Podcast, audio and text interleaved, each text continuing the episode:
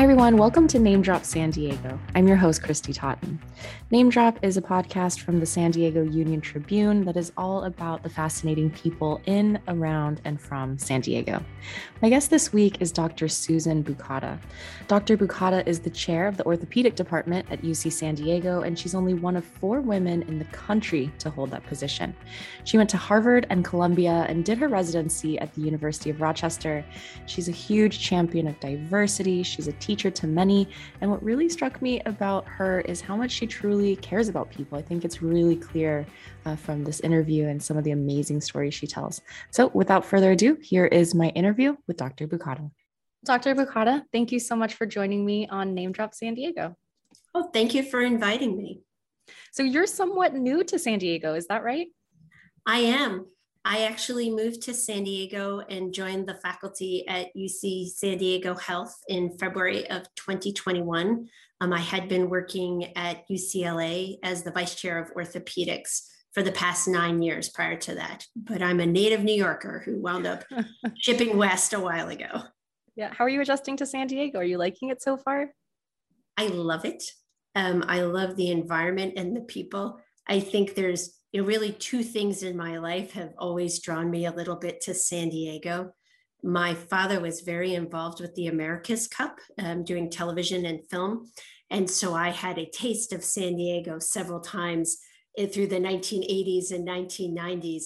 And coming from New York in the springtime, San Diego was like the wonderland. It was beautiful and sunny, and people were happy. And it, it, it always struck me as a place where you had a community that was engaged with nature and their environment. And, you know, coming from Los Angeles, my husband's comment was, well, if you're going to get transferred, get transferred to heaven. and so I think that's the baseline we're coming from. Well, tell me your bio in your words. So you're from New York, you've been out west for a while. Yep. So I grew up um, in and around New York City. Uh, my father was involved first in journalism and public relations, and that morphed into television and film uh, type of opportunities, mostly live television sports. Um, so we always needed to be near New York because that's where live television came out of. Uh, serialed and film television came out of Los Angeles, but live television came out of New York. Um, and my mom who both my parents grew up in Western Pennsylvania, just outside of Pittsburgh.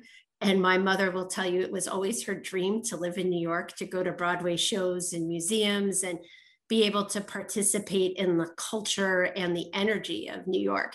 So both of my parents kept us tight and close to New York. As my career progressed, though, I wound up, you know, doing doing medical training in New York and then winding up in Rochester, New York for my orthopedic training.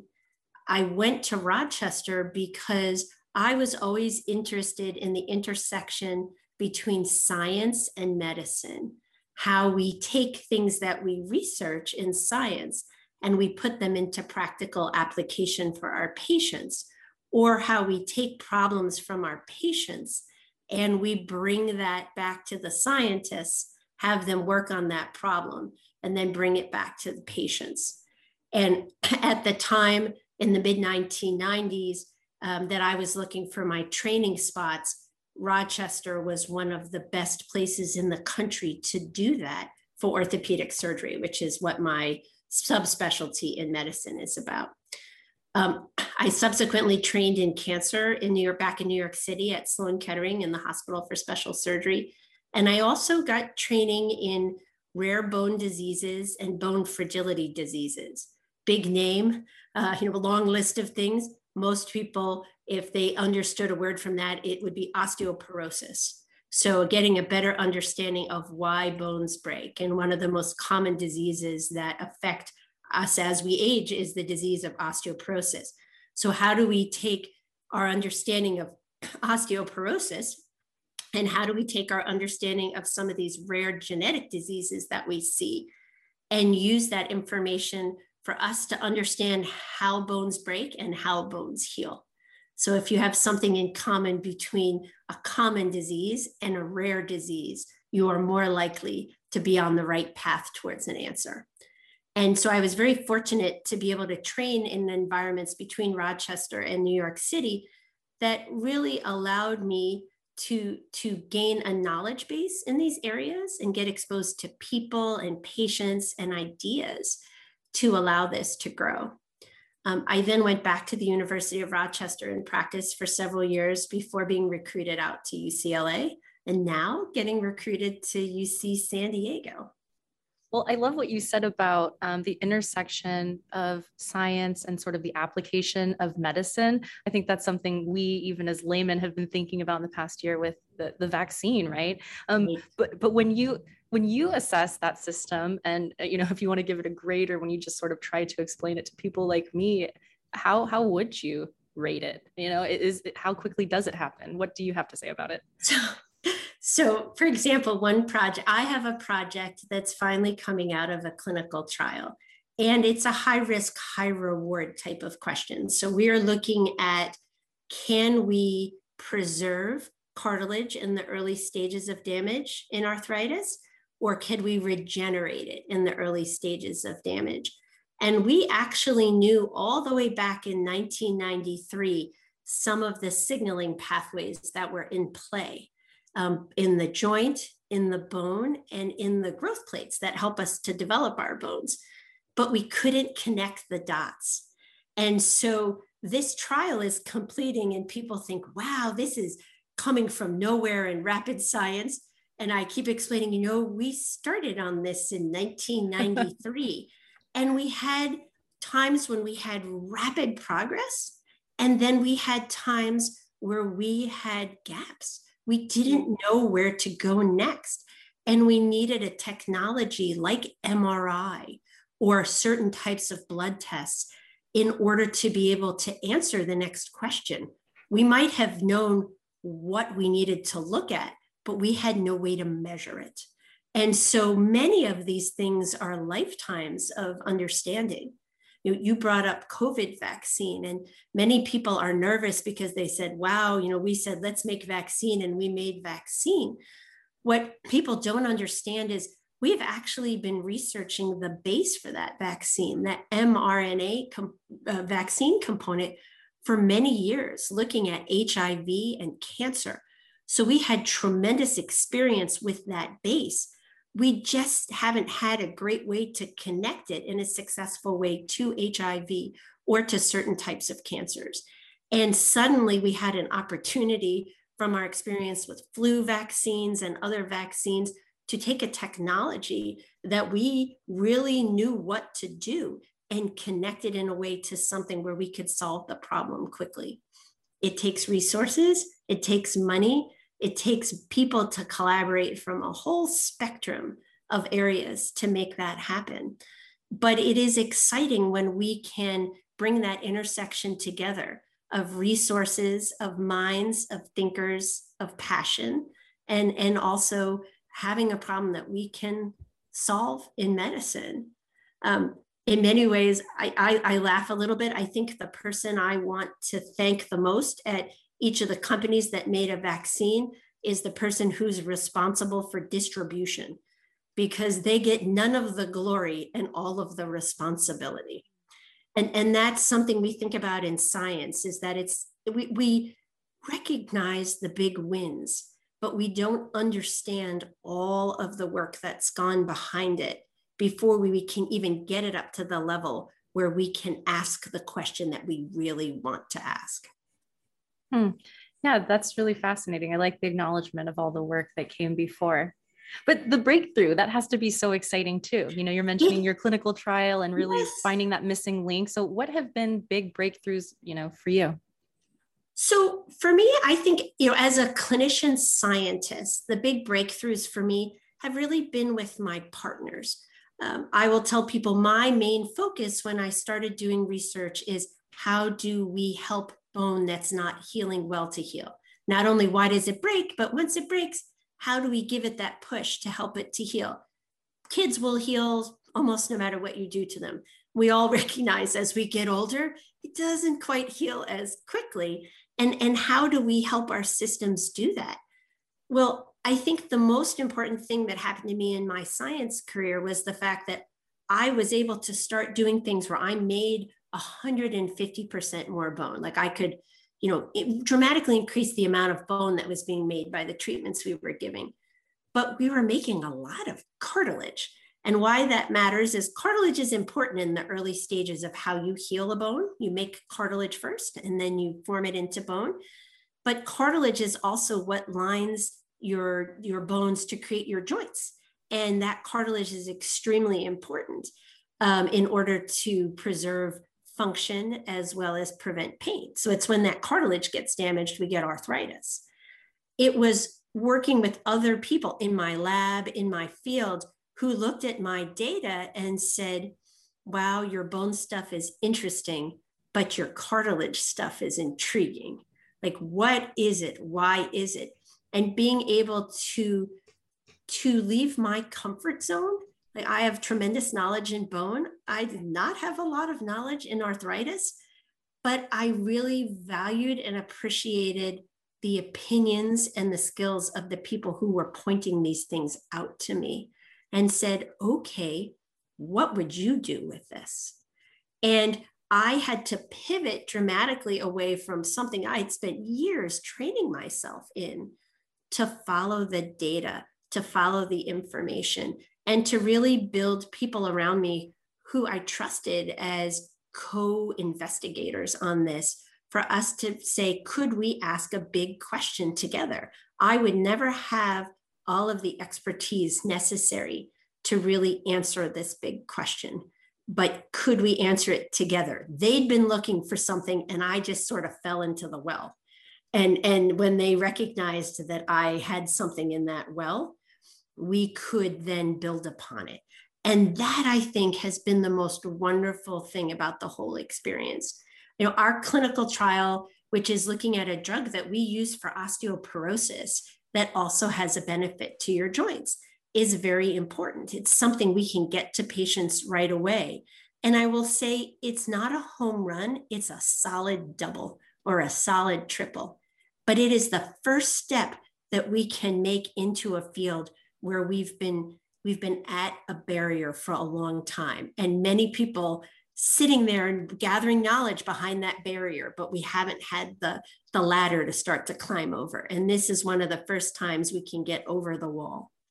And so it this is probably not going to be what we land on 20 years from now, but it is going to help the person who's thinking right now find what that item is that we'll be using 20 years from now, that we can make affordable for people, accessible for people, and effective for people.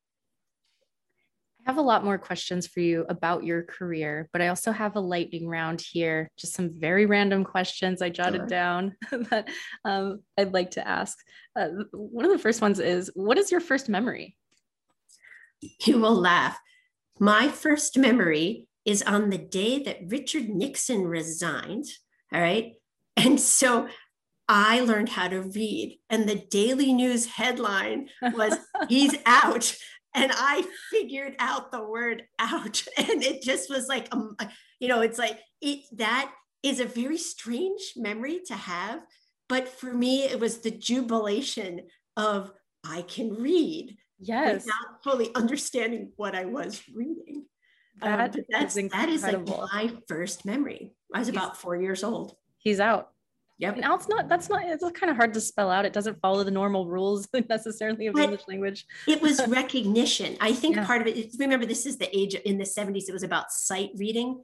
And I think there were enough things, you know, in and out. And, mm-hmm. and there were mm-hmm. enough things that started to make sense to me that it was just point blank recognition. Like that's a word.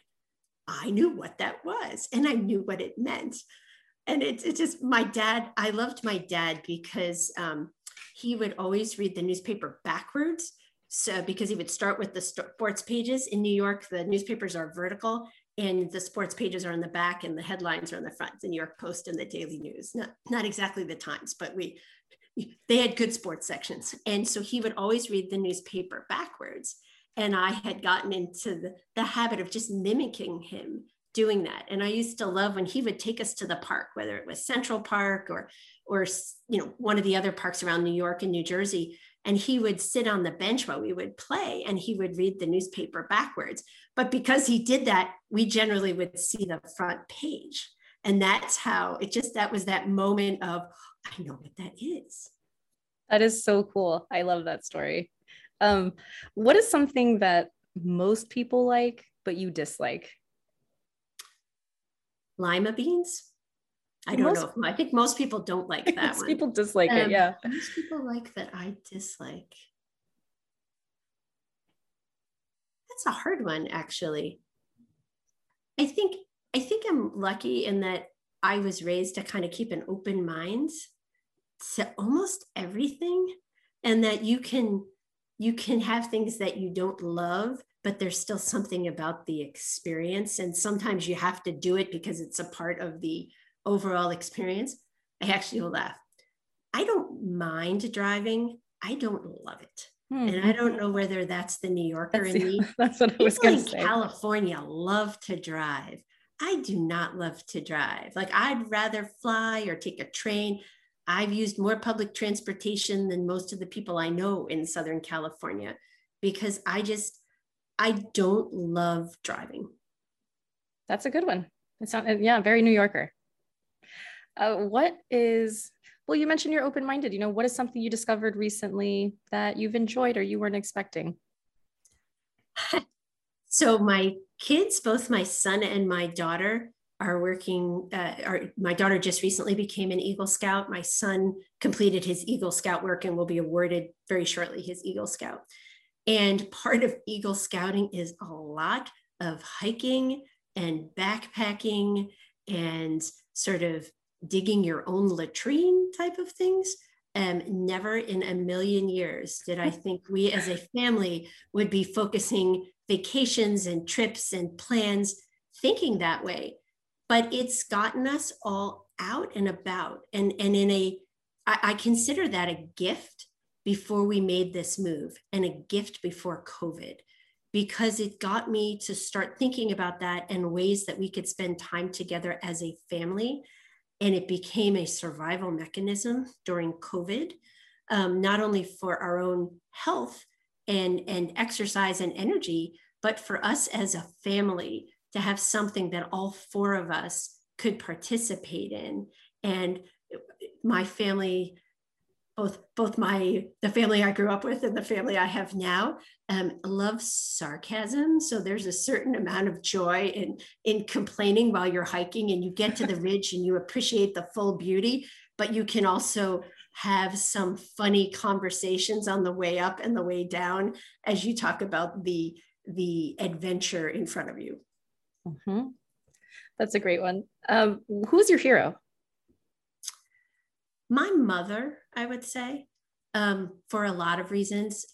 I, I think as I've gotten older, I appreciated the world that she entered into and how women like her helped women like me and my sisters to get to where we could be now. Um, I only found this out recently uh, that my mother graduated with a degree in mathematics and computer science in the late 1960s and she couldn't get a job because they weren't hiring women for those jobs. And if they were hiring women for those jobs they were only paying them half of what they were paying the men. And they had the full expectation that they would be leaving very quickly to have children. And you know she was like look this is what was available. This is what i wanted to do. And and this is how we had to start but she took that understanding of things and really you know i have several brothers and sisters and really wanted each of us to be able to pursue something that we loved. And it is very difficult to let your children or let the people that you supervise become their best person. And I will say, she and a mentor that I had early on in my career, a man named Dr. Randy Rosier, would say, I don't want you to become me. I want you to become your best you and and that is a mantra that as an adult i've been trying to embrace more and more and particularly as a parent um, as a leader it's hard to to let people sort of follow what they do best and help that to grow. And I give her tremendous credit. My siblings and I are all very different. We do very different things, but everybody loves what they do. They love the direction of their lives. We're very tight with each other. We help each other. And I give a tremendous amount of credit for that to my mother because I know she suffered through a lot of things with us and showed tremendous patience to let us get to those points on our own. How do you nurture that? How do you how do you help people find uh, you know their their own path and their best life? So I think some of that is getting to know them as a person. Um, there's so much.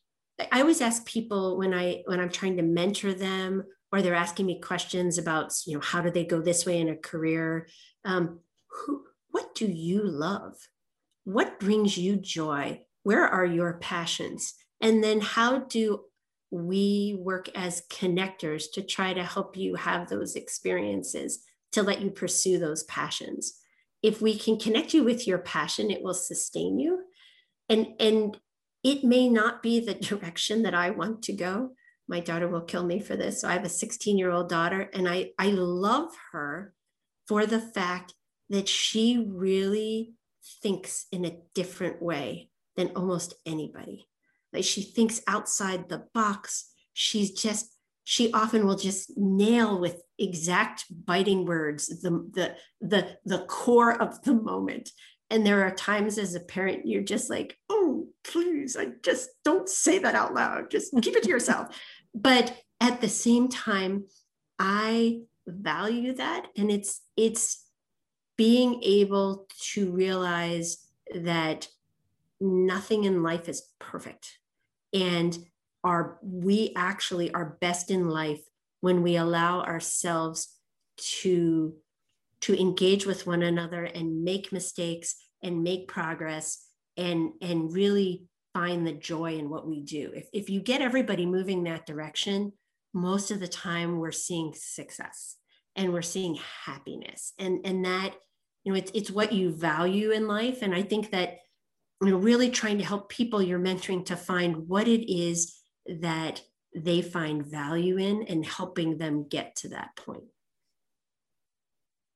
Yeah i love what you said about the importance of making mistakes you know? Right before this lightning round, we were talking about, you know, the success of breakthroughs and how important that is. But I mean, uh, you know, as a doctor, your job is so high stakes. I mean, you know, truly life can be on the line. How do you deal with, um, with, with mistakes, with, with potential failures? So, you know, that that's actually really difficult. I was at a meeting this weekend and we were talking about in science, we make a, many errors before we wind up on the first in the correct pathway because we're not sure where to go. Whereas in medicine, we don't give ourselves that forgiveness on things. And especially for a lot of what I do in, in cancer care and you know sarcoma care and treating of uh, metastatic disease, cancer that's spread to the bones and, and rare bone diseases, there isn't an answer necessarily. And so we have to you know use the principles that we have. We have to work with our colleagues and work with the patient to try to make the best decision together. But we also have to forgive ourselves as practitioners and also forgive the patient because sometimes they they, they have a different vision for how they want to go. And in, order to come to some of these answers it's it's definitely a challenge. I mean there are there are cases with every case, I ask myself, you know, what went well and what could have gone better. And the good news is, most of the time, things went pretty well, but there's always something that could go better. Maybe it's how I communicated with the nurse in the room. Maybe it's how I, um, you know, helped the family afterwards or how I positioned the patient for the x-ray technician. Like there's always little refinements you can make. And it's important to do that as you you mature in your career.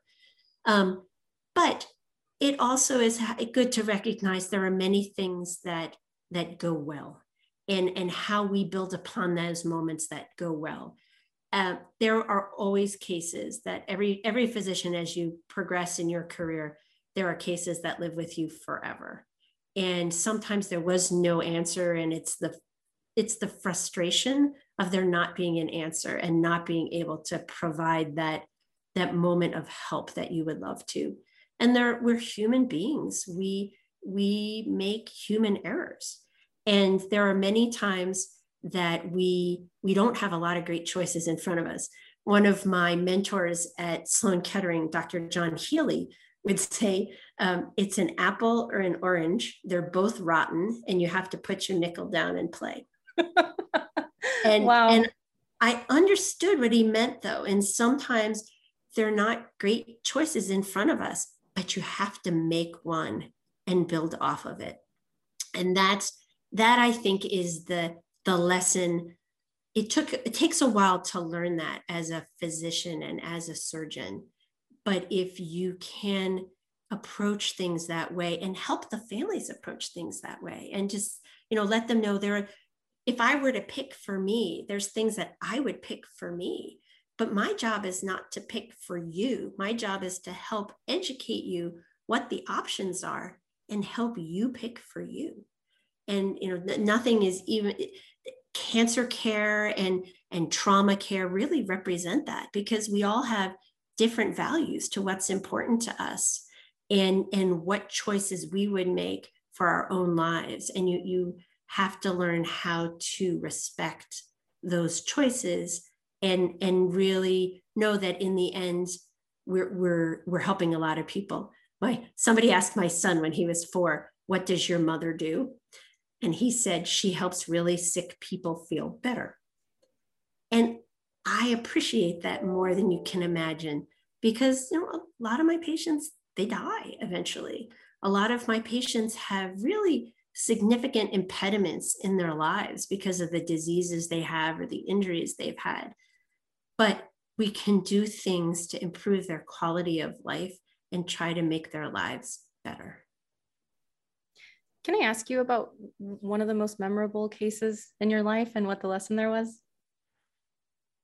in, in terms of things that did not go well no no just you know okay. in general like you said you know as a physician stories patients cases stick with you and so you know what's what's one that comes to mind for you so know, I, I tell people this story all the time i had a young lady when i was still in practice at the university of rochester who had bone cancer osteosarcoma and she was in high school at the time she really powered through it. It's a year long between treatment, chemotherapy, and surgery, and recovery, and more chemotherapy.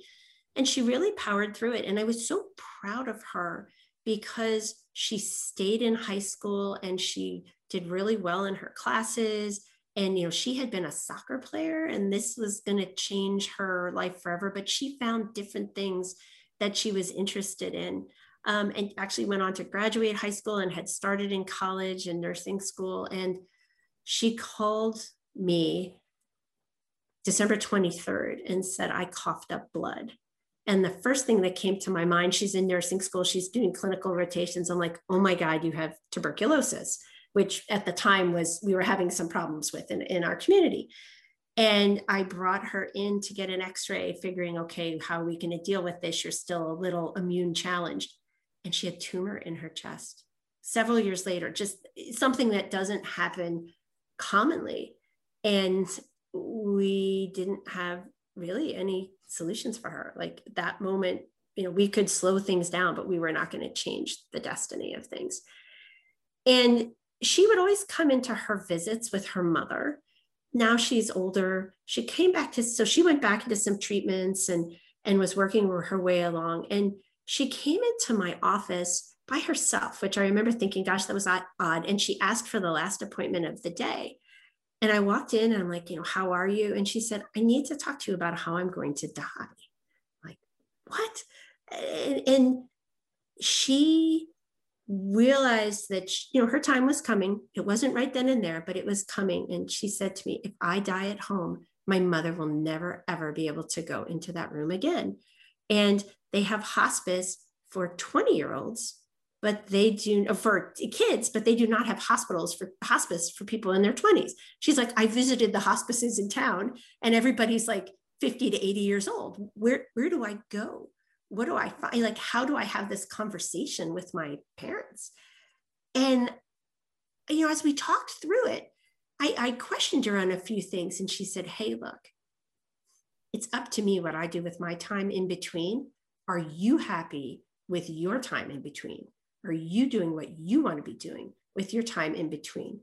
And I tell people, you know, I helped I helped her find what worked for her. Like she found a place, we, we wound up founding a place even within the hospital that we modified things so it could create a young adult experience. And she created a legacy in that hospital because they now recognized that need and were able to mold around with her guidance a place for young adults to have hospice care but she made me really think about what am i doing with my time in between and i realized i wasn't happy with where i was at that moment. And that is part of the reason i wound up in california.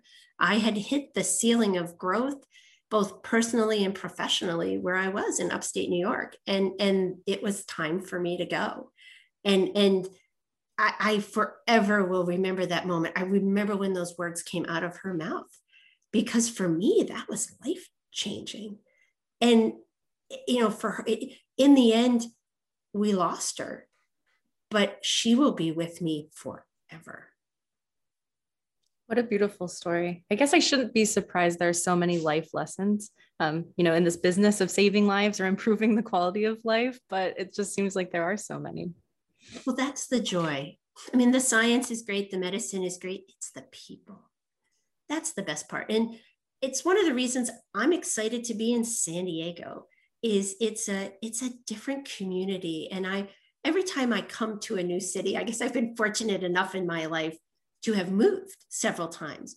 And every time I come to a new city, I love getting to know the people that make up that community because there's such richness there in their history, in what brought them together. I mean, that's one of the best parts about the United States is we are a mix of people from all over.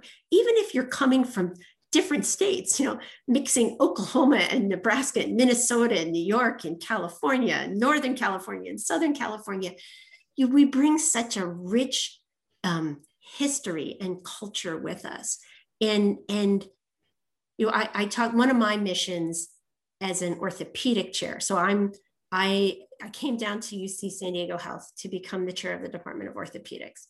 And one of the huge honors for me is I'm only the fourth woman in the United States to become a chair of an orthopedics department.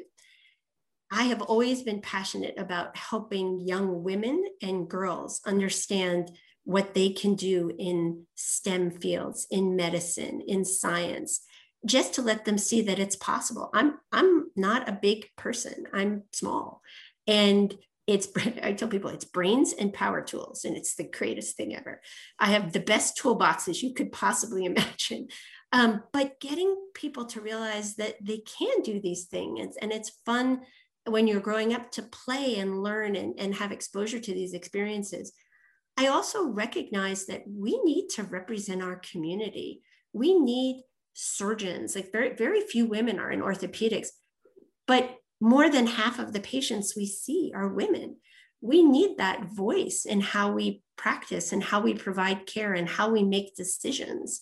And these decisions are everywhere from what Medicare decides should get paid for versus what kinds of resources are available. And, and women and men sometimes have different needs. Families have different needs. People of different cultural backgrounds have different needs. And we need to be able to tap into that in our community of providers so that we can represent the community that we provide for.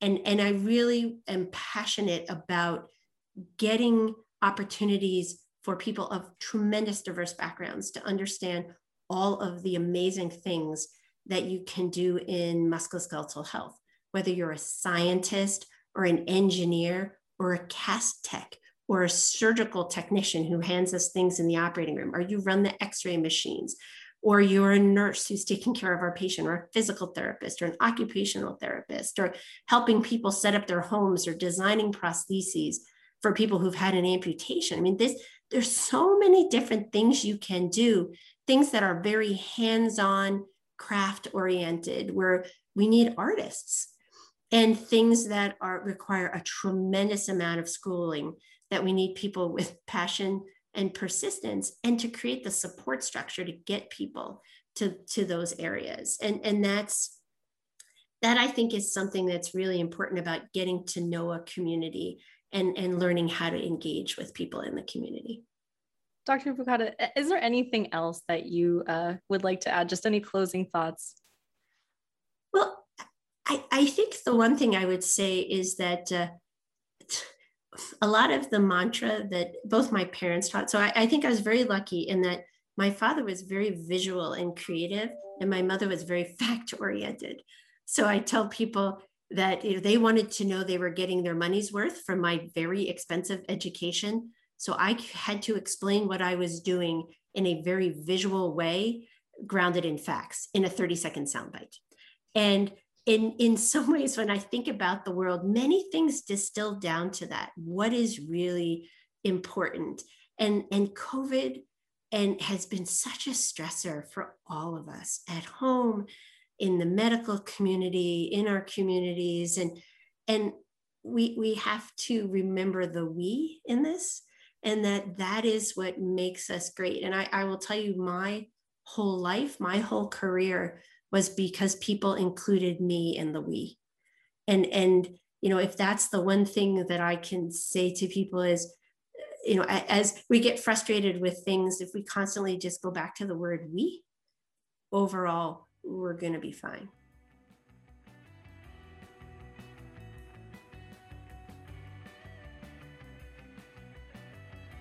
Thank you again, Doctor, for joining me, and thank you for listening to Name Drop San Diego. We'll be back with a new episode next week.